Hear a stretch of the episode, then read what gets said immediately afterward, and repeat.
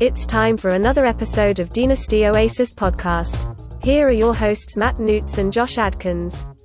Welcome to the Dynasty Oasis podcast. My name is Matthew Newts, and with me tonight, as always, Joshua Adkins. How's it going, man? Let's just get right into this stuff. Yeah, it's it's going great, man. Kickoff tonight. Uh, at least for those who are listening, we're recording this on Wednesday night, but uh, for those of you who are listening, we got kickoff tonight, or maybe we've already seen some uh, NFL action. We've got some real uh, things to react to, some game film to uh, to break down, and you know, it's uh, it's going to be a lot of fun. I'm I'm I, maybe more so than any season that I can remember. Just sort of the way the last year or so has gone. I'm I'm really excited for uh, opening kickoff, both the Thursday night game as well as obviously uh, road trip to Cincinnati. So uh, yeah, let's get right into this thing.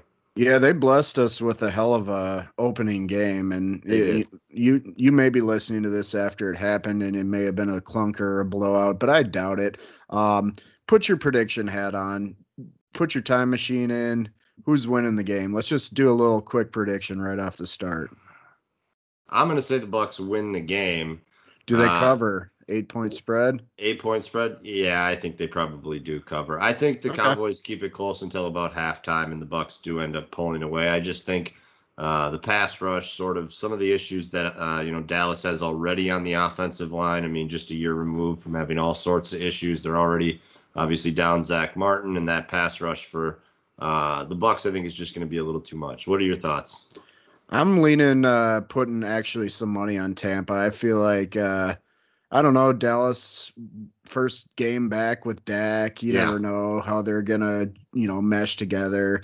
Um, yeah, I'm feeling Tampa in the points, but uh, yeah. So this uh, this is kind of our first crack at our newish format for our preview show last year we, you know we kind of just went game by game and really went in depth on previewing and we're not so you know we're a dynasty show i think we're going to kind of yep. scale that back a little bit and try and give you more actionable dynasty things to look for in these games a little bit quick hitting and then we will do our game draft like we had in the past. And mm-hmm. we're going to kind of spotlight those games a little bit more. And um, those are the games we're going to break down in depth with our film study and um, try and give you some good fantasy advice. So um, look for that after we kind of run through the games. And then josh is uh, debuting his uh, new segment the Devy spotlight. That'll that'll close the show Right on. It's uh, it's a lot to get to. Let's uh, let's start it right off. So we talked Cowboys Bucks just in terms of what we, we think are going to happen.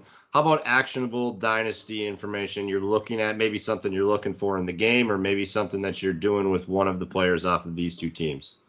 Yeah, I'm really uh, looking to see if they up Tony Pollard's usage on the Dallas side. I, I just want to see if, if they see the talent. They have to see the talent that I see and um, I know Zeke has looked good and all that. I just want to see if they find creative ways to use both running backs. Well, and when game script, maybe in a game like this where they could fall behind, is he the guy that actually sort of gets that uptick in work, or do they kind of give it to? I mean, Zeke can obviously catch the ball, but I think that's something that Pollard excels at. Uh, yeah. The only other note I'd have on the Cowboys side is just what does the tight end snap share look like? I think that's sort of a big mystery coming into the season. One of those guys is going to be valuable. I really don't think either are exceptionally high end talents. Uh, but let's see who wins the job because there's going to be some streamer streamer appeal there. Uh, on the Buck side, I'll say just the wide receivers in general. I think this gives us a chance to, to give the obligatory Jaelon Darden mention. Uh, we, you know, that's becoming something we do every week, it seems. Uh, and then just, you know, I talked a little bit about Antonio Brown leading the team in both receptions and targets potentially this year um, on our last show. Go give that a listen uh, if you haven't already.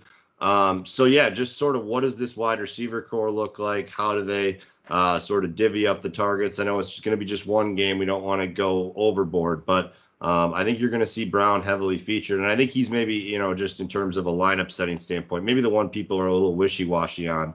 Um, and he's in the lineups where I have him. So, uh, yeah, that's what I got on the Bucks. Yeah, I think you've been on the right side of the Antonio Brown advice. If you kind of read through the tea leaves, I think even Bruce Arians was quoted today saying something yeah. like he looks like the same guy he looked like four or five years ago or something. I don't have the exact quote in front of me, but along those lines, yeah. Yeah, very encouraging signs. So um, yeah, I can't wait for that game. Let's just kind of dive into the Sunday slate. So we'll start with the early games. Uh, we call them the noon games because we're Central Time, but you know, yep. just accordingly for where you are in the world. I know we have listeners uh, outside the continental United States, I believe, or at least we have before. So um, check check your schedules. Uh, let's start with uh, Seattle Seahawks at Colts. Um, I'll go on the Seattle side.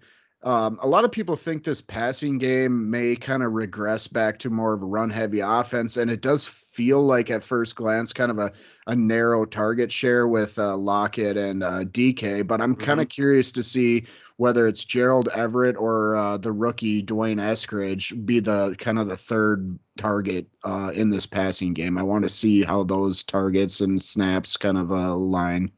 Yeah, no, that's I had I have two names down. One was a Seahawk, and it was D'Wayne Eskridge. And I think the reason is is that you know this time of year people are still waiver runs are going on, especially in shallower formats like FFPC. I just did a couple of those. He's available in a few of my leagues. He was sort of my contingency, uh, you know, waiver claim. So go look in your leagues. He, he, may still be floating out there in some of these more shallow formats. Uh, he's a guy that I, I really do like. Uh, on the Colts side.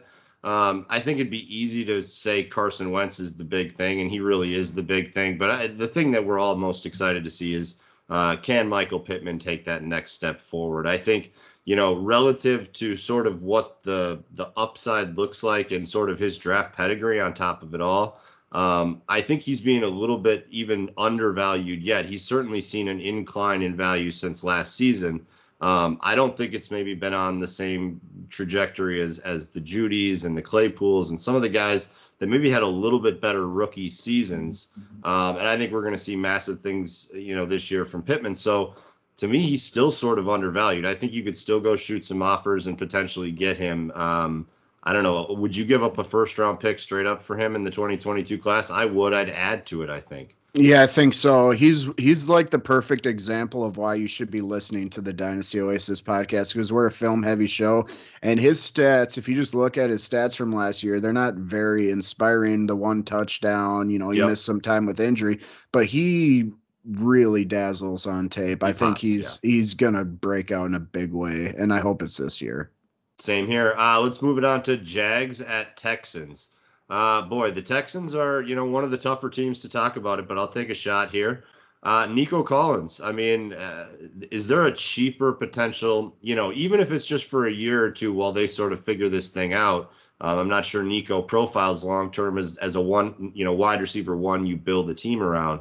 However, for a year or two while they're sort of building this, I mean, you don't build from the outside in, you build inside out. And I think he's got a chance for two years to really be uh, kind of the guy that's that's de facto the number one target here. And uh, you know, you look at Brandin Cooks; he's certainly at the latter end of his career. I know there's been a lot of speculation about him potentially getting moved um, if if a team comes calling before the trade deadline. So uh, Nico Collins is still a guy that you know.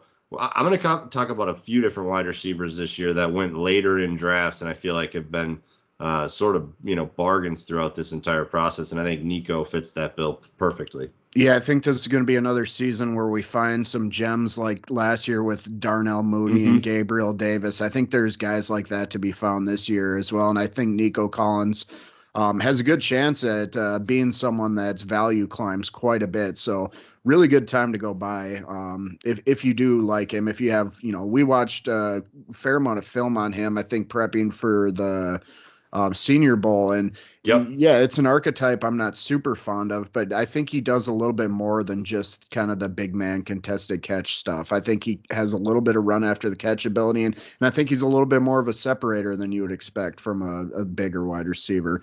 Um, I'll take yeah, Jackson. Well, just, oh, sorry, just real quick. I'm sorry, I didn't mean to cut you off, but when you mentioned the archetype, that's definitely not something that we chase. That bigger sort of bodied wide receiver, but when we sort of have this conversation if he's going to be the de facto one and they kind of just have to force targets at him, it is actually sort of the archetype I'm looking for if that's what what sort of is going to sure. happen. He's you know, he's big enough to take the hits, and and when the coverage is tight or he's got double coverage, he's big enough to go make a play. I'm sorry, I didn't mean to cut you off. No, go ahead with the Jag. Good point. Uh, Jacksonville's pretty easy. Debut of Trevor Lawrence, number one overall pick, the most yeah. highly anticipated quarterback prospect that I can frankly remember, at least since Andrew Luck. Since Luck, so, yeah. Uh, that's the obvious answer, but uh, I I if I'm going to get a little deeper, um, Laviska Shenault has got me probably a little too excited. I'm I'm I'm really really hoping they're going to use him all day every day.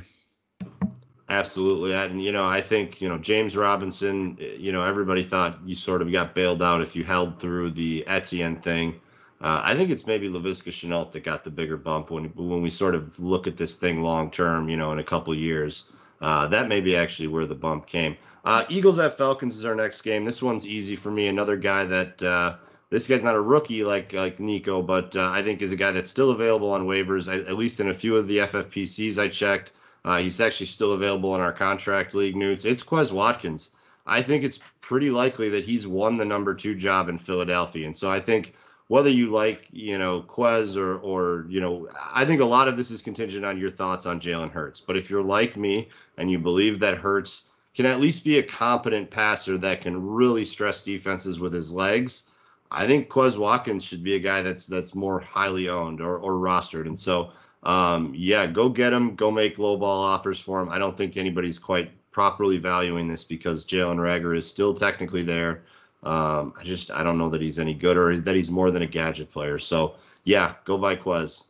All right, and uh, Atlanta side debut of Kyle Pitts. Everyone's really excited about that. Um, I guess what's really probably more important to watch because um, we know it's probably going to be a bit of a slow burn with Pitts. Maybe sets the world afire and uh, all the the Pitts uh, stands out there will be vindicated. But I, I'm kind of curious uh, if Russell Gage is going to matter, if mm-hmm. Olamide Zaccheaus or um, whoever it, it, you know, there's going to be a third, you know, receiving option that matters in this offense. So I'm hoping for a glimpse at that. I, my money's on Gage though. Can we can we talk about Gallman versus Mike Davis a little bit too? Because I know that's oh, been sure. a conversation that's been going on. I they, they obviously for those who don't know, but I think most do. But uh, Qadree Ollison was let go. Uh, they brought in Wayne Gallman, who's a guy that we both really liked. Uh, what we saw on tape last year in, in spot starts for uh, Saquon Barkley in New York yeah. when he was hurt. Um, so you know, what do you think about this this uh, this Atlanta job? Is this now more of a committee? Is Mike Davis still somebody that you you know that dynasty managers or redraft managers for that matter can lean on as an early season sort of um, heavy touch guy, or do you do you see this much more split now? I would not be shocked if Gallman um, by mid-season shares more of a load. Um, even though the running back position isn't rocket science, it does take a little bit of time to familiarize True. yourself with a new team. So, yep. um, Mike Davis should have plenty of runway to to keep the job for himself. And I mean, any backfields, there he's at least going to lose some carries to someone. I'm I'm just happy that they brought in a guy that I I do think is kind of undervalued by the NFL and yes. the fantasy community. I think he's a worthwhile stash if you have the room. Yeah, I think if if Atlanta is checking the tape on the Carolina season from from, from Mike Davis last year, um, I think they know that you can give him big work for a couple games, but but doing it continuously is going to you know uh, eventually lower how much you can expect to get out of him on a week to week basis. He sort of t- wore down last year, and I think I think Gallman's got some standalone value um, in what should be a pretty solid offense this year. Uh, Chargers at the uh, football team. You want to start us off here? Yeah, Chargers. Um, we we feel like we got a pretty good hold on their offense. I think kind of the one um, outlier or interesting new addition is Josh Palmer. We've talked about him a fair yep. amount on this show. I want to see if he can, if he's one away onto the field, you know, in a significant margin, or if he's just kind of a backup with upside. I want to see if he can find an immediate early role. I like that one. I called him a potential, you know, what do we would we call it, late round or or something MVP. I called him essentially an MVP last week. I think he's I think he's due for a pretty big role there in LA. I'll also quick, quickly say on the Chargers, I want to see how this tight end, you know, the snap share is going to, you know, sort out. I know they didn't bring in Jared Cook to do nothing, but we're both massive Donald Parham fans, so um, seeing what his, you know, snap share looks like week one will be big. Um, the football team. Uh, unfortunately, Curtis Samuel looks like he pulled up lame today in practice. Looks like he, you know, re re-injured or uh, you know, exaggerated the injury that was already there on that groin or hamstring. So it sounds like he's likely to miss the game. So this is kind of wheels up for Dyami and a very similar guy to Nico. Again, guy that we really, we really liked Dyami Brown. I would say in a, mm-hmm. a, more significant way than we liked even Nico Collins. Um, and he sort of has been a guy that's been flying under the radar pretty much all preseason. Yeah, he really even, has. Even really since the pre-draft process slash NFL draft got over, it feels like he's sort of flown, flown under the radar. Uh, Fitzpatrick was talking him up this week, um, or maybe it was a couple weeks ago. In any case, I think they're a really good fit from an archetype and and you know player type between Fitz and and Dyami. I think he's going to potentially do good things, and I think he's got you know a, a real opportunity here to prove um, that he belongs and that he's a he's going to be a fantasy contributor. So Dyami Brown's the big thing from the football team for me. Yeah, I've seen him dropped in uh, some of my MFL leagues, um, and I've snagged him up in a, mm-hmm. or you know, quite a bit more shares. I was drafting him in the third round of my rookie drafts. I wouldn't be shocked if he's available in a lot of FFPC or shallower dynasty leagues. So definitely uh, check him out. Check your waiver wires. Uh, next game, we got the the Pittsburgh Steelers at the Bills.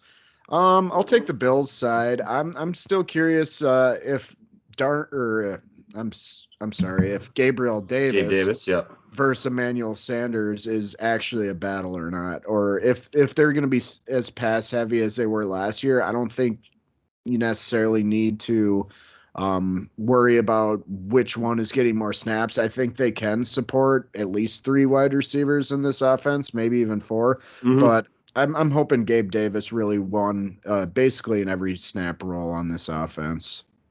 All right, I'll take it to the Steelers side.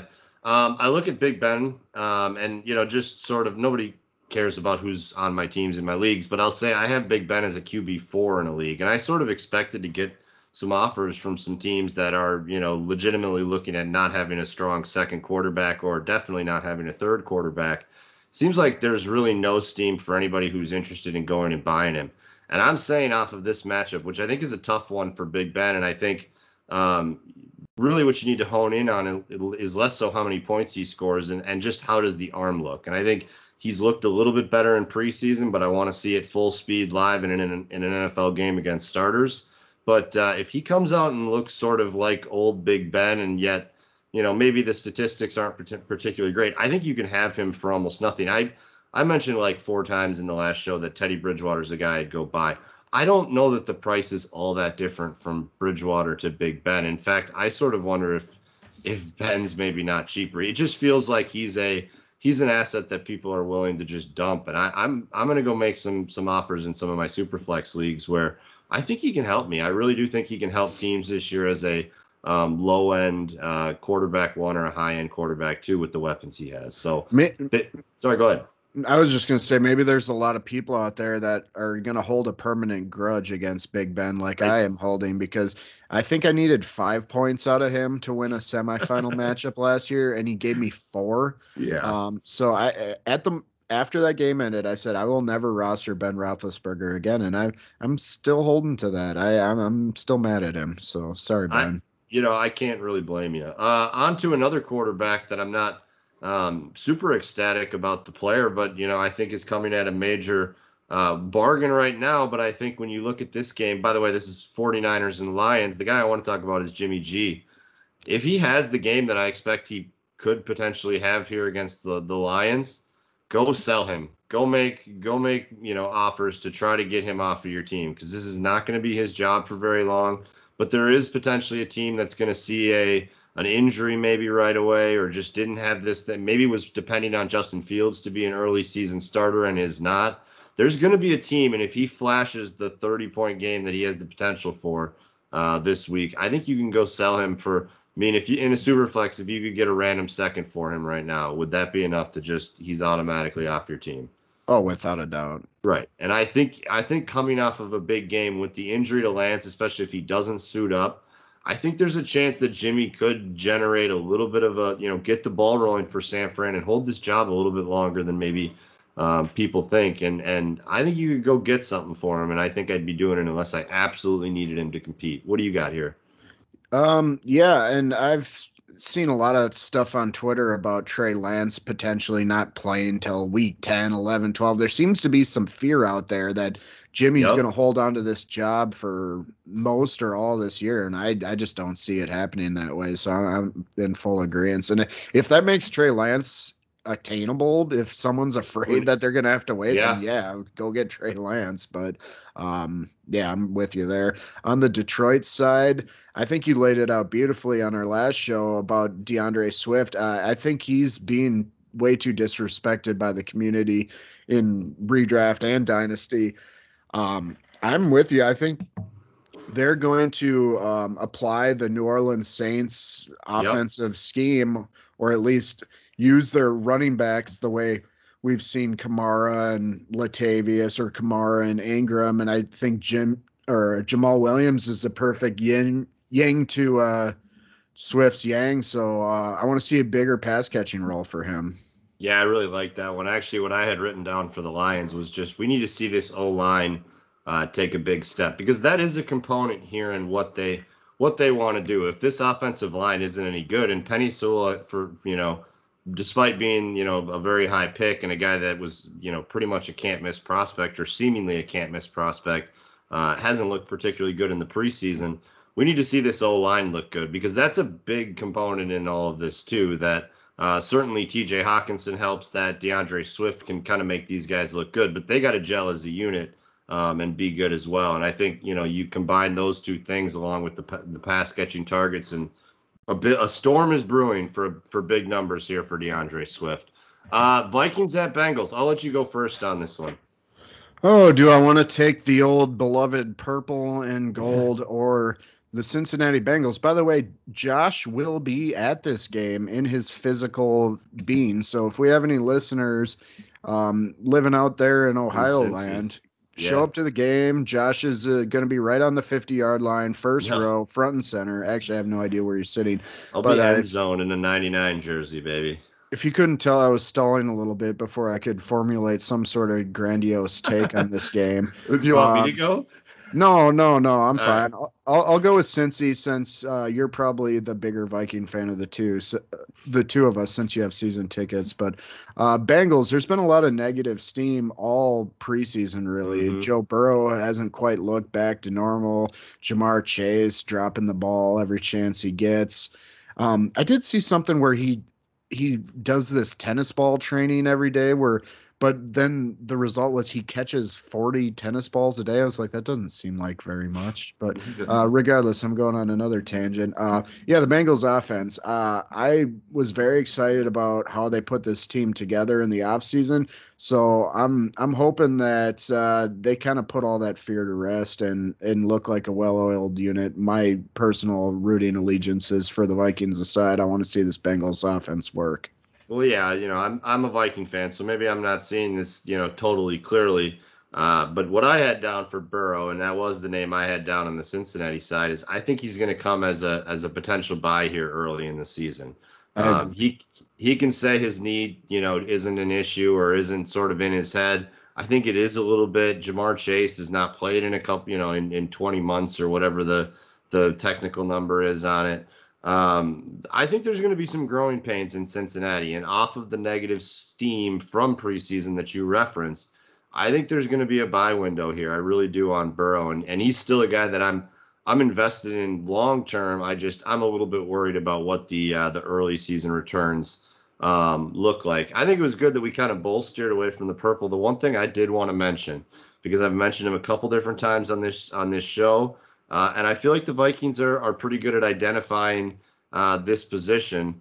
Uh, Trishton Jackson, a guy that I really liked last year out of Syracuse, uh, went to the LA Rams. They held him on the, the active roster all season. He did not play, though. Uh, the Vikings claimed him on waivers, and I think if if Ihmir Smith-Marsette doesn't do something early in the season, I think this is a guy that could eventually uh, bubble up from the practice squad to the active roster. Um, and I think he's a guy that he, you know he, he had a really really nice red zone uh, stick nod in in uh, an early preseason game that I saw. I think there's a good player here in in Trishton Jackson, and I think that's a guy deep leagues, shallow leagues. He's he's available everywhere. So it's really it's a deeper league play. I'm I'm in a 50 like seven man roster league, and I did pick him up this week. Um, but just a guy maybe to kind of put on a watch list in some of your more shallow formats. Uh, Jets at Panthers, or do you got anybody you wanted to talk about on the Viking side? Mm, no, let's move on. Uh, okay. I've been like the biggest Panthers bobo on in the dynasty community all off season, so I'm, I'm actually going to let you take the Panthers. I'll go with the Jets. Uh, Zach Wilson debut, very excited about that. Um, I've I've kind of come full circle on him from being kind of a doubter to a believer back to kind of doubting him a little bit. Now I'm back to being a believer. So um, I want to I want this rookie class to be great. We're starting some of the great quarterbacks of the past have retired recently and are or are declining. So we we really kind of needed this next generation of young quarterbacks to get really excited about. And I'm I'm hoping Zach Wilson is uh, what can turn this franchise around. Frankly, they've been uh, moribund for quite a while. Well, geez, I feel like I'm talking about nothing but uh, buy and sell quarterbacks, but I've got another one here for you, and you're not going to love it because I know you called him a top eight guy at the end of the season here. I said uh, top 12. Top 12. Okay. Excuse me. Uh, at the end of the day, um, I'm on the other side of the coin with Sam Darnold. And actually, Tyler Gunther today on, on Twitter posed a question of just, you know, when you really look at it, what is the huge distinction between uh, Sam Darnold and, and Daniel Jones? And really, mm-hmm. what you can come come up with is is situation. They both have the same problematic areas as as NFL quarterbacks. They still have a huge growth. You know, they have the God given ability but they haven't been able to put it all together. It seems like they look a little bit lost out there. Feels like they have a lot of the same, you know, issues. Really, what you've got going for Darnold eh, that that doesn't necessarily bode as as well for uh, for Jones is a better team around him, better weapons, I guess. And you know, I guess a little bit more investment. I, I think it'd be a little bit harder for Carolina to move on from Darnold in one year than it would be for the the Giants at this point to say no more on Daniel Jones.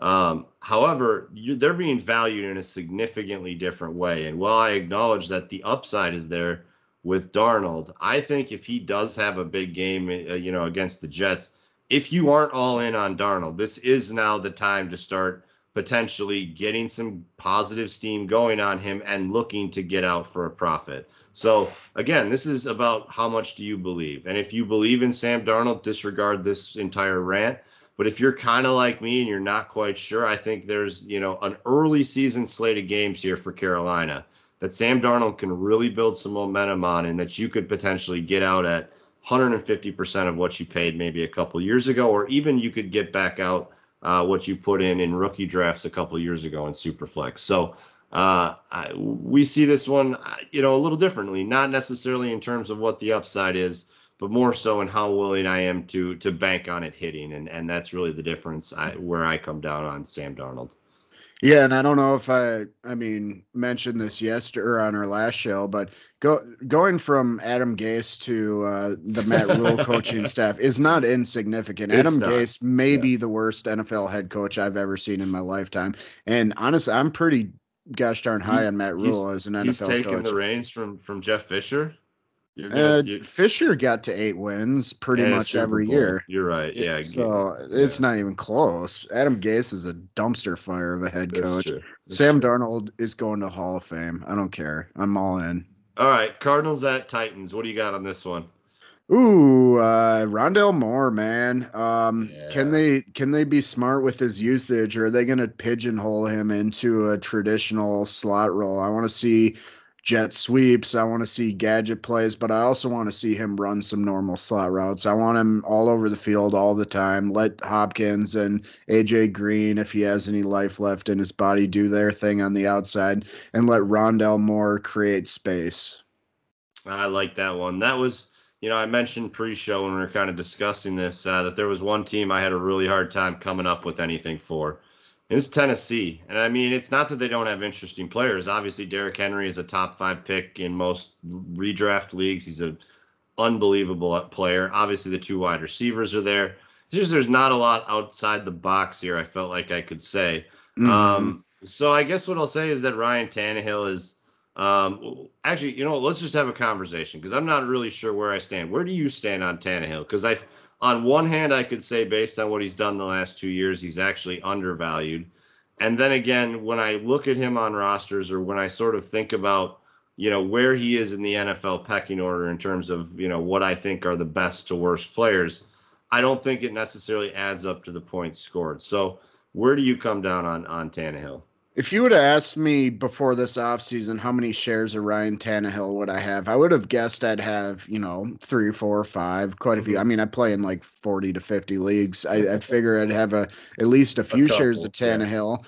But um, even though I like him, he's going like either right before or right after Matt Stafford, and yeah, it, it he therefore he's on like none of my teams. I'm grabbing Stafford all day. So I I think even though I think he's probably in the right range, is he's just in the same tier as another quarterback that I, I'm just frankly a little bit more or quite a bit more excited about. And you know, I've been wrong on this before too, because I think at at certain times a couple years ago, it might have been like a guy like Baker Mayfield that you're kind of valuing by him, and and he certainly outperformed that. But that's mm-hmm. sort of how I feel too. He's in he's in the right range. He's he's where he belongs. It's just when I get to that spot, there's guys that I like a little bit more, or there's a guy a little bit behind him that I feel like I like just as much. So I don't end up with a lot of shares. But um, he's an interesting case study, especially when you look back at what he was in Miami, how he came into the career, you know, into the NFL as a wide receiver, converted to quarterback. Uh, he's a great story, and you know, I guess I, I, root for the guy, but I just I don't really quite know how to value him in dynasty. I think that's the case for a lot of managers, and is reflected in sort of how he's you know treated in drafts. Yeah, let's uh, move it on to the the after or the later afternoon games. Yep. Uh, we'll start with uh, uh, uh Browns and Chiefs. just Chiefs. a great game, Browns yeah. and Chiefs. I'm I'm just really excited to watch this game, but uh, breaking it down for fantasy purposes, let's go on the Chiefs side. Um, everyone's been trying to find the wide receiver two on this team. I guess it's more the wide receiver three because Travis Kelce is really just basically a wide receiver. Fair but yeah. Mecole Hardman, Byron Pringle, uh, Robinson. Who's it going to be? Tell me, Josh. Who's it going to be? You know, I st- my money's still on Demarcus Robinson. I think he's actually the least highly valued at this point. I think most people would have have it uh, Mecole Hardman is the name they'd pick. I, I don't see it happening for either Pringle or Hardman. I think Robinson's a just he's you know the just a guy phrase is kind of disrespectful. These guys are all tremendous athletes. He's an average NFL player, but I think you know his average and consistent play is enough to put him on the field. I mean, Sammy Watkins wasn't fabulous for them last year, but you right. can count on Sammy Watkins when he's healthy to do the right thing. I think that's what Demarcus Robinson provides, and um, so he's still my bet. But uh, that's also partially because I, I like the value on him much more than where a guy like Hardman is going for sure. I think you're probably right. It just feels so boring. You know, at least Hardman's got the flash. He can paint a picture where he matters a, a lot more than Demarcus Robinson ever could. I'm a little bummed Cornell Powell didn't make this team, though. I, I did kind of like him. Did he stick on their practice squad? Do you know? Sorry to put I, you on the spot. I, I, did not. I did not look. I, didn't look. track what happened to him, but uh, I'd imagine oh, well. that that's what ended up happening to him. I will uh, move us on to Cleveland. Uh, Donovan Peoples Jones versus Anthony Schwartz. I think this is a, this isn't a one game sort of. This is what I'm watching for. This is something that's going to be big all year and something that I'm watching for all year. Who can make more plays? Who really makes more errors? Who's the guy that they're going to be able to count on next year? Uh, we've talked about this several times, I think, on this show about the contracts not really lining up for Cleveland to keep both of these big name wide receivers uh, down the road as we keep going here. It seems like next year, sort of when one of the two is going to have to break away. Um, which whichever of these two young wide receivers can win, and you know, I think uh, Peoples Jones has been getting rave reviews at camp. He really impressed me towards the end of last season. Uh, I think that's where my money is, but that's that's a battle that's worth watching all season, and and uh, um, I think we're going to need to see a little bit of both of those guys in this game because obviously the Chiefs can can score with the best of them. I definitely prefer Peoples Jones as a long term prospect, but uh, just to play a little devil's advocate, I think Anthony Schwartz actually can do something that no one else in this wide receiver group can do. I think he can take the top off of a defense. So, great point. Um, in a weird way, he might actually be more productive this year, but Peoples Jones is the guy that I want next year. Fair enough. Let's move to uh, the Dolphins at Patriots, and this one's this one's really easy. And if we both just want to talk about this, I think it's fine. Tua versus McCorkle, baby. Uh, former Bama teammates, both national championship winning quarterbacks for Alabama. Uh, we get to see it. We didn't expect to see this right away. We certainly knew that this was something that was going to happen at some point because Mac was going to eventually get this job. Uh, but yeah, these two squaring off, it's going to be a fantastic. I've seen a little bit on Twitter lately about uh, which one is actually the quarterback you'd rather have, and I think that's a crazy conversation to be having right now. Certainly, Mac has in, impressed us early in preseason, but um, Tua is the better prospect in my opinion. Do you have uh, a big take on that one way or the other? And and is this game going to be indicative of sort of what we can expect this year for these two? Man, I never really thought about pitting one versus the other.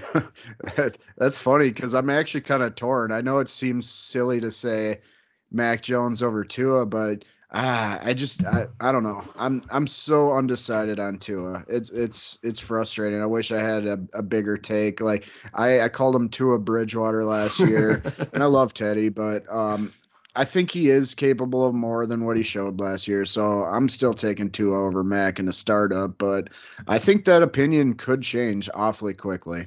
Yeah, I'm willing to have it have it be changed. And I think, you know, when I look at the two situations, neither is surrounded by a bunch of premier skill talent. I think when you look at Tua, I think he does have the better weapons. Now, say what you want about Will Fuller. Uh, I forget who it was on somebody's show recently called him the fantasy cicada because uh, he shows up and puts up big numbers and then just sort of disappears as quickly. Uh, I thought that was that was funny, but yeah. Anyways, uh, Will Fuller's a good player when he's healthy. Jaylen Waddle's the guy we talked about last week. We both are are sort of um, kicking ourselves for maybe not being a little bit higher on this guy in the in the rookie draft process. Uh, he's a guy that if he struggles, I'm going to be going making a bunch of offers for. But I just look at Tua's the better player in or better prospect in my opinion. Which one ends up better long term is to be determined. But I do like his surrounding cast a little bit better than Mac Jones too. Both have good offensive lines, both have run games and defenses that can support him. But I just like the weapons for two a little bit better, and so that's pretty easily where my money would go. Uh, Broncos and Giants. I think we got to keep this thing moving. What do you got here on either of these two teams? Um, I'll go on the Giants side since I, I talked too much about the Broncos. Um, you you mentioned uh, Daniel Jones earlier, but uh, I want to see. Uh, we need to see pretty quickly if there is a future there. So um, I know there are a lot of people out in my leagues that care about Daniel Jones a heck of a lot more than me do, or more than I do. I said me do. That's I can't even talk. It's too late. So yeah, more than me do. Daniel Jones. Let's go. Absolutely. Uh, I'll talk about Courtland Sutton here a little bit. He's kind of the forgotten man, at least between the two of us. We love to talk about Jeudy. We love to talk about Fant. Uh, even Javonte Williams probably gets a little bit more airtime. Uh, I'm an I'm a very big fan of Courtland Sutton. He's certainly had his injury issues, but uh, I think he was primed for a huge season last year. I think both him and you know Jeudy complement each other really well. I think he's probably, you know, as much as I've said Jeudy's a value basically all off season, he's a guy I'm targeting in trades, and I think he's a guy that breaks out this year it doesn't have to be a an either or necessarily. It can be it can be both have a good season, and I think Courtland Sutton, frankly, for what he's going to produce, is actually maybe coming at more of a value. I don't think Jerry Jeudy goes so nuclear this year that uh, you know he wins necessarily wins leagues. I think he's just going to take the step forward uh, that that makes us believe that when they get quarterback fully figured out, that he's going to be uh, a premier wide receiver. Courtland Sutton's coming out of value, and I, you know, more than anything else, I just want to see him uh, stay healthy and and prove that he's a good player because I think he is. Uh, Packers at Saints. Uh, this game will be played in Jacksonville of all places due yeah. to the Hurricane Ida. So uh, I don't know if that really matters at all. But uh, Packers, um, I'm still kind of trying to figure out wide receiver two there. Um, obviously Davante is entrenched. Uh, we like both of us, I believe, like Big Bob Tonyan. Um, yep. and then so they brought back Randall Cobb. They drafted Amari Rodgers. I think both those guys. I don't know. Cobb doesn't matter, but I think Rodgers may start as kind of a gadgety. Uh, who was the running back they had last year? Tyler Ervin that they yes, used Tyler as kind of yep. like the the jet action guy. Maybe Rodgers starts in that mold. So I think there's still room for Allen Lazard or Marquez Valdes Scantling to see snaps and get targets. Um, do you have a preference of the two, or do you even care? Uh, are you positive that Valdes Scantling made the team? I feel I'm, like uh, one of them got cut. Oh, really? I didn't hear uh, anything about either of them getting cut. I guess I'm not positive though. Let me just look vamp for me for a second. Nope, I'm totally wrong about that. They both made it. Sorry, I like I like Lazard better. Apologies there. Uh, great radio. Uh, so yeah, no, I, I prefer Lazard. I don't really have, you know, Valdes Scantling to me just drops the ball too much. And you know, I've talked before about that's sort of a bad you know way to look at things. Usually, guys who who can get open are more important than guys who catch every single ball. Valdes Scantling at least gets open. I don't know that Lazard is is much more than kind of a poor man's Michael Pittman, where if you can get him open in zone coverage and catching the ball on the run, he can chew up some ground.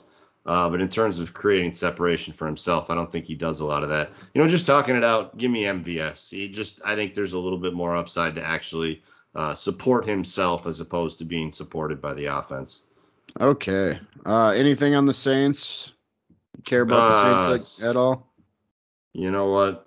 Not really. I didn't have uh, Tony Jones. I mean, oh yeah, good. They cut Latavius Look, Murray, so maybe we should just yeah. have a conversation about him. Obviously, coming out of Notre Dame a year ago, uh, I think he was like my RB twenty five that year. He was very very low rated. Sounds like he's had a good camp. The fact that they cut Latavius Murray uh, you know, it signals that they like him enough that that he, they can depend on him. So um, I think you got to go pick him up, even in the more shallow formats. FFPC, I think he should be owned in just about every league. Uh, that Latavius Murray role has been valuable in the past. So um, yeah, I think that's a guy that's at least worth mentioning. All right, our primetime game, Sunday Night Football, the Chicago Bears at uh, Los Angeles Rams. No Justin Fields, unfortunately. I'm sure the the schedule makers were hoping for yeah. uh, a little bit more than Andy Dalton in this game, but uh, still with the Bears. Um, I don't know if I really have anything actionable. Well, I'll say this: go buy Darnell Mooney before yeah. it's too late. Yep, that was that was mine. You're running out of time on Darnell Mooney. Uh, this is a tough matchup, both for him and for Allen Robinson. I do think the Bears get a little bit done here, but um, in a rocking home crowd that's that's checking out the stadium for the first time, uh, it's it's it's probably for the better that Justin Fields doesn't have to go into this environment against Aaron Donald right away. Um, you know, I, I, it's probably for the best. And Darnell Mooney, I think, still does have a solid game, but uh, yeah, go buy him. Uh, on the Rams side, I'll talk about Darrell Henderson a little bit. I think this is a guy that I continue to be on the opposite end of the community on. Uh, I I haven't really changed my opinion on him yet. The community is is all over the place. Uh, seemingly before he he you know before the Cam Akers injury, most people thought he was overvalued. Actually, I was taking him a bunch at that point in the 10th, 11th round in in in zero RB builds or anchor RB builds. Uh, then the injury happens, and everybody basically vaults him up four or five rounds, especially in redraft, maybe even a little bit higher than that. Then they bring in Sony Michel, and now everybody's back on the other side of it. I'm just been right in the middle this whole time. He's going to be a 12 to 15 touch, high efficiency player. Uh, I don't really care who the other back is. He Henderson is incapable of taking a 25 touch workload. So either you like the player for who he is and, and the efficiency he provides on 12 to 15 touches, or you don't. And it's fine to be on you know either side of that coin. I prefer to say, or you know, I'm on the side that says He's a good player. He's going to be efficient. I think he can do even more in the passing game than he's done in previous years, especially with Sony. I think that's going to be where his role uh, really has to expand. I'm still a big Darrell Henderson fan, and I don't know where he is relative to where he, you know, uh, was at the very start of this whole process. Um, I just know the community has been way too um, sort of, you know, going with the flow on him. He's he's not really yeah, wishy washy. That's perfect because I don't think anything has really changed for him in this whole time, yet his value has swung massively. So if you're not a believer, I hope you sold uh, before they traded for Sony Michel. Ravens at Raiders, the final uh, final game of the week, the Monday night football game, another brand new stadium. Well, brand new as as far as uh, fans getting into it. Uh, the Las Vegas Stadium here, Ravens at Raiders. Who do you got? Um, I'm going to start with the Ravens because I don't really lo- want to talk about the Raiders, I guess. um, I think we need to pay attention to this running game. I'm yep. of the opinion that Gus Edwards takes most of the work and Ty'Son Williams doesn't matter. Or I, I, I can't believe people are claiming Le'Veon Bell on waivers today. I saw some well, some yeah. waiver claims, and I don't think there's anything there. Yeah, and I don't think that there's much left. Now, what I will say is Ty'Son Williams, uh, I watched a couple games of him at BYU two years ago. Uh, I really liked the player. I think there's there's good burst. I think he's uh, he's kind of got that slasher to him. He, he, reminded me a little bit of, of Marlon Mack at, at UCF, where he can really stick the foot in the ground and get upfield uh, in a hurry. He just has never stayed healthy. I think he he played at two other schools before uh, before finishing at BYU and, and was injured at all three of them. And so uh, I think what Lev Bell really is, is is insurance for when the inevitable potentially could happen to Ty'Son Williams. And so uh, this argument about who's uh, better, who's worse, I'm I'm with you that I think Lev Bell is is significantly over it. Could that be a said, Latavius Murray landing spot too. It, it could be, it could be, but at the end of the day, you know, the the attrition is building up for Baltimore. They they need a body every once in a while to throw in there. It can't be Gus Edwards can't take 400 touches. He's a good player, but he's not going to be able to handle that. Bring uh, back Frank Frank Gore. Come on, let's go. I'm I'm got to play with, his too. son one day. I will talk about the Raiders a second. I still like Henry Ruggs. I I you know I know that's not a popular opinion. He was obviously the highest uh, drafted wide receiver last year. Incorrect, uh, you know, as it turns out. That said, it sounds like a lot of what they've asked him to do in terms of being a little bit more of a complete player, uh, building himself up, putting a little bit of weight on. He's done some of those things. I think they might be a little bit more ready to trust him in some uh, manufactured areas and really just on horizontal routes as opposed to vertical routes, which uh, after his early season knee tweak was really what he was limited to. He was a decoy player. Uh, part of that was his fault, and and you know part of the in, part of it was the injury. Um, I think there's more in there. I, it, right or wrong, you know, picking him at 11, there, he's a better player than what he showed last year, in my opinion. And so he's a guy that I'm going to have eyes on in this game, and and frankly, uh, is a guy that I'm going to go target in a few places if if uh, if I can here before the final uh, bell rings on the start of this season. All right, uh, Josh, heads or tails? I'll say tails. Tails never fails. You uh you get the first pick in the game draft. I get the first pick. Well, so I definitely won't pick Vikings Bengals. I'm be at that game. I think the really the easy choice for me is you know there's there's too many good storylines. I mean we're we're just in the first week of the NFL season here. Uh, we're looking for some fun storylines. We're looking for some things to uh, sort of, you know, pique our interest. And I think the one to me that does it is we talked about Tua versus Mac. Yeah. How about Bill Belichick versus Brian Flores? These two organizations. Oh, good point. Uh, mirror each other in so many different ways. They, I mean, they kind of know each other inside and out on the basis of the fact that they kind of are built um, on the same personnel, the same philosophies, and so I think this game has a ton of intrigue. I think uh, you know, it's it's kind of a tone setter in terms of uh, who might be the second team out of this uh, AFC East because I think we all are picking the uh, the Buffalo Bills to kind of run away with this thing. Uh, but with seven playoff teams now, somebody you know somebody from the AFC East very well might get in as a second team. This game might go a long ways to letting us know who that team might be. It's tough for the Dolphins and Flores to go travel up to Foxborough, but um, I guess I'm picking them, and I'm I'm just excited to watch this game on on sort of that basis of these two teams uh, having a pretty intimate knowledge of each other um, and sort of the lines, you know, sort of the storylines that sets up. All right. Well, you left me my uh, my number one pick. Um, okay. I'm gonna go Chargers at Washington football team.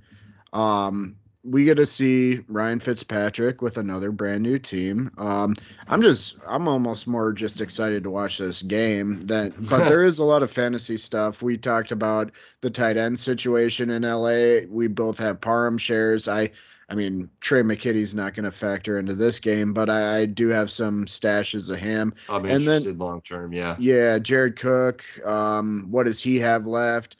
Antonio Gibson, I've been beating my chest for him. I want to see if he's made any steps towards becoming the elite top three running back that I think he will be in a year or by the you know mid-season this year even potentially. So sure. game I'm really excited to watch. Herbert Fitzpatrick, best beard in the league. Let's go. So this one is between two teams for me or two games for me. Um, I think I'm going to go with the one that's that's going to set up better or just has the better likelihood of being a fun watch all the way through, and that's Steelers at Bills. Um, I think this is going to be a high scoring game. Certainly, there's a lot of fantasy dynasty components in here. Our first chance to to get a look at Najee Harris in this offense. See, somebody didn't come up in, in that matchup when we talked about it. Um, certainly, he's going to be a big boost for this team. I'll, i also look at it as a great litmus test uh, for this Steelers offensive line. You know, this Bills uh, defense, obviously with Ed Oliver already on it, being a you know perennially good player. Um, you add Gregory Rousseau. Uh, this team can get after you, and I think the Steelers offensive line, in terms of you know, aside from the the elbow slash arm strength of Big Ben, that's really the big question mark everybody has. And I think this Bills defense, they're going to give them a test. We're going to find out right away if if if you know this this O line can hold up for Ben and if if Ben can hold up. So I think that's a game to me that has a lot of uh, sort of fantasy intrigue, mostly on the Steelers side, but certainly we want to see uh, you know Josh Allen play. He's obviously a lot of fun, but just you know let's see him not regress, build on last year, be even better than you were last year. Um, I don't think that's an impossibility based on the talent he has um, and sort of the way that you know community has embraced him. And so uh, I'm excited about that game. I think that's going to be a, a, high score and a lot of fun. All right, um, you you chose your first game um, and mentioned the storylines. Um, my next pick has a lot of very fun storylines as well. Jets at Panthers. Sam Darnold. Yeah. Sam Darnold versus uh, replacement and Zach Wilson. Um, I'm very high on Darnold, uh, contrary to what you were saying earlier. I want to see this Panthers offense um, under his uh, guidance. I think this team could shock a lot of people this year, yep. and I just want to see how quickly uh, Zach Wilson can grasp the NFL game. So, uh, it should be a fun game to watch. Perfect. That was the one I was between. We're, we're doing three games, correct? Yeah, let's yep. do three. All right, easy layup. Browns at Chiefs. Uh, yeah. We've talked before about the Browns potentially having, you know, just top to bottom, one of the best rosters in football, if not maybe the best roster in football. Now, you compare them to the Chiefs, and obviously Pat Mahomes, uh, he tips a lot of scales. And so, you know, you look at these two teams.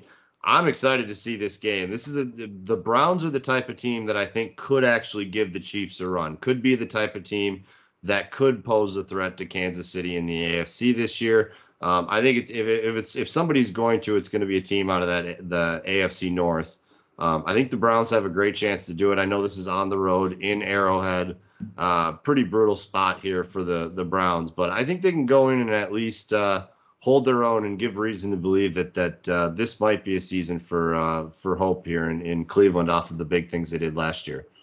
Yeah, I was gonna choose them with my my second pick, but I knew you wouldn't let me get the Jets and the Panthers. No, so Zach I had to Wilson. Do it. Come yeah. on, that is beautiful. Facing his old look, the old quarterback. That's a that was a good pick. There were five. There were five really good games, um, and now there there are a lot of teams that I'm excited to watch facing teams that I am not excited to watch. Like I, I would, I, am definitely gonna watch Trevor Lawrence when he pops in on Red Zone and stuff, but I don't really want to watch the Houston Texans at all. Oh man, Broncos, Giants, 49ers, Lions. You know what? I'm going to do Eagles, Falcons. That's not so bad. I can I can enjoy watching both those teams. I get to see Jalen Hurts, kind of a controversial figure on our show. We feel a little bit differently about him. I want to be proven. I, am not even going to say I want to be proven wrong because I actually do like him. I'm just not so sure the Eagles um, are committed yeah. to him long term. So I want to see him completely lock down that job for years to come. They can use their three first round picks or two and a second next year on pl- players that can support Jalen Hurts. So, and then the debut of Kyle Pitts uh, should Absolutely. be a lot of fun things to watch on Atlanta's side as well. So, Eagles Falcons number three for me. and I'll just real quick throw in. I'm excited to see Dallas Goedert. I think this this matchup sets up well for Eagles tight ends in general. I'll be curious to see how they use Ertz. Maybe they showcase him here a little bit early in the season to try to get uh, some trade talks, you know, uh, drummed up. Um, I think that's a, that was a good, you know, sort of last pick. I, am kind of with you. There's five uh, top tier games, and that uh, that might have been my top pick as well. So, uh, should I move on to Devy Spotlight here? Yeah, you're going to be talking a lot. Uh, I don't know what you got planned, but uh, um, kind of when I pitched this idea to you, um, you give me, you give the listeners kind of the thing to watch this Saturday, or I guess college football happens on Thursday nights too, and Friday nights and whatever. Mm-hmm. But what are what, what should we watch? What should we prospect? Who are the players? Who are the teams? So I was actually a little bit more excited about last weekend's slate, and that's not to say that there's not good games this weekend. Um, you know, I debated sort of the chalk pick would obviously be watching uh, the Buckeyes take on Oregon. Um, you know, get a chance to see Garrett, uh, Garrett and Olave again. Um, certainly that would be a, a, fun one to watch. But you know, I, I sort of steered away from it because I think most people are going to be watching that one anyways. Uh, I for a second debated just sort of talking up Treylon Burks again and telling you to go watch Texas versus Arkansas. Uh, I decided against that because there's going to be better uh, SEC corners that that can give Treylon maybe even a little bit more of a run for his money. I think there's going to be better chances to evaluate him. And you know, just on sort of a premise of you know, I got family in the tri-state area here. I decided to go just a little south of the border here, and we're going to talk about the uh, the battle for the Cyhawk Trophy Ooh, uh, in it. Ames, Iowa. Iowa State versus Iowa. Uh, the number 10 team versus the number 9 team. So, frankly, there's just college football intrigue here. But uh, Newts, what's the most important position generally in fantasy? Let's let's leave Superflex out of here. What's the most important position in fantasy? Punter. Perfect. Yeah, thanks. I appreciate that. running back. No, it's running back. Of course, it's running back, and I think we've got a pair of them here uh, that that are going to be the the sort of the cream of the crop for next year. Breece Hall is a guy that uh, I believe you did a, a, uh, a, a film summer film scouting session on him uh, we sort of have both talked about sort of being a little bit, you know, in the middle of the road on him. Not sure if he's um, that elite of an athlete, but certainly there's there's good plays and, and a player who understands how to break tackles. Certainly um, at Iowa State, so he's one to watch. And then the other guy at, at Iowa is Tyler Goodson, number 15. Uh, he is shot out of a cannon. He is a really really fast player, and I think you know, in terms of a three down skill set, he is going to be a pass catching back at the next level. He's a 5'10, about 200 pounds, give or take, uh, running back. And I thought, you know, last year I was sort of aware of, of Goodson, uh, but I was always a little suspect of is he a, really an NFL talent based on the fact that he was behind Mekhi Sargent uh, for a year. And, you know, watching Sargent more recently here in Tennessee, I think he's uh, potentially a guy that could actually be the backup to Derrick Henry at some point this season uh, a guy that I really liked. And so I th- thought that was interesting in terms of, oh, maybe Sargent's just a little bit better of a player than I thought. So Goodson, pass catching back, maybe not necessarily your top tier guy, but a guy that in the Jaret Patterson range and the Kenny Gainwell range from this last draft. I think in that late second, early third round range is a guy that might start uh, coming into play. So uh, both for the sake of the fact that I got family in Iowa, and this is a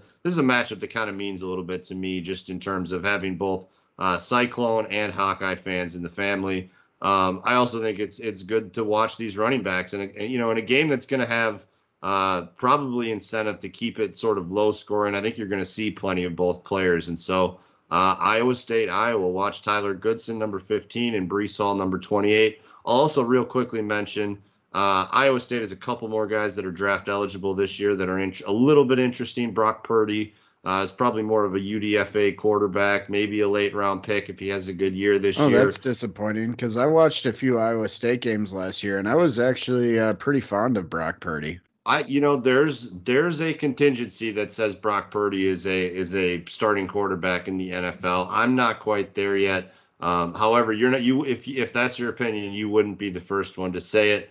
Um, and then the other guy I'd quickly talk about is uh, Charlie Kolar, uh, the tight end for Iowa State, number 88, 6'6, 260. He's the prototype uh, Y tight end. He's currently my tight end six in this upcoming class. He will have to come out. He was technically eligible two years ago. So he's a guy you'll see in the next draft. um, and a guy that probably is going to go on day three. Um, but you know, chance you, you got to get your eyes on everybody at some point, and I think he's a guy to at least uh, the, a name to know. So uh, that's the Iowa State Iowa game, uh, battle of the uh, the Cyhawk. You like that name? Yeah, that is cool. I, I work with a big Iowa fan. Uh, I'm gonna be watching this game. I'm really excited for it, actually. Right on. Uh, so that is the show. Uh, we are going to be back on, I believe, Tuesday. I'm so I'm traveling again to and from Cincinnati here this week, and we're driving so that we can tailgate. So uh, the schedule is going to be a little bit crazy. I think we're going to end up probably having the show out Wednesday and and like Friday uh, of next week, but uh, we'll just see if if I'm feeling up to it on Monday or if I get back in time to watch the film requisite. Uh, we'll record Monday night because we know we like to get content out to you as soon as we can. Uh, you got anything else you want to let the listeners know before we sign off here, Newts? No. Bye. Jeez, wow, that was, that was flat. No, I'm just, kidding. Check us out on Twitter. Interact with us. Glad football is back. Thank you very much. I'm so excited to watch Bucks and and and uh, Cowboys tomorrow. Uh, it should be a heck of a game. Go Prescott, staying healthy. Go CeeDee Lamb. Go Jaelon Darden. Go Darden. Go Darden. Exactly. All right. Have a good good day, guys. Enjoy the start of football and uh, look for us next week. Thanks for listening. Farewell.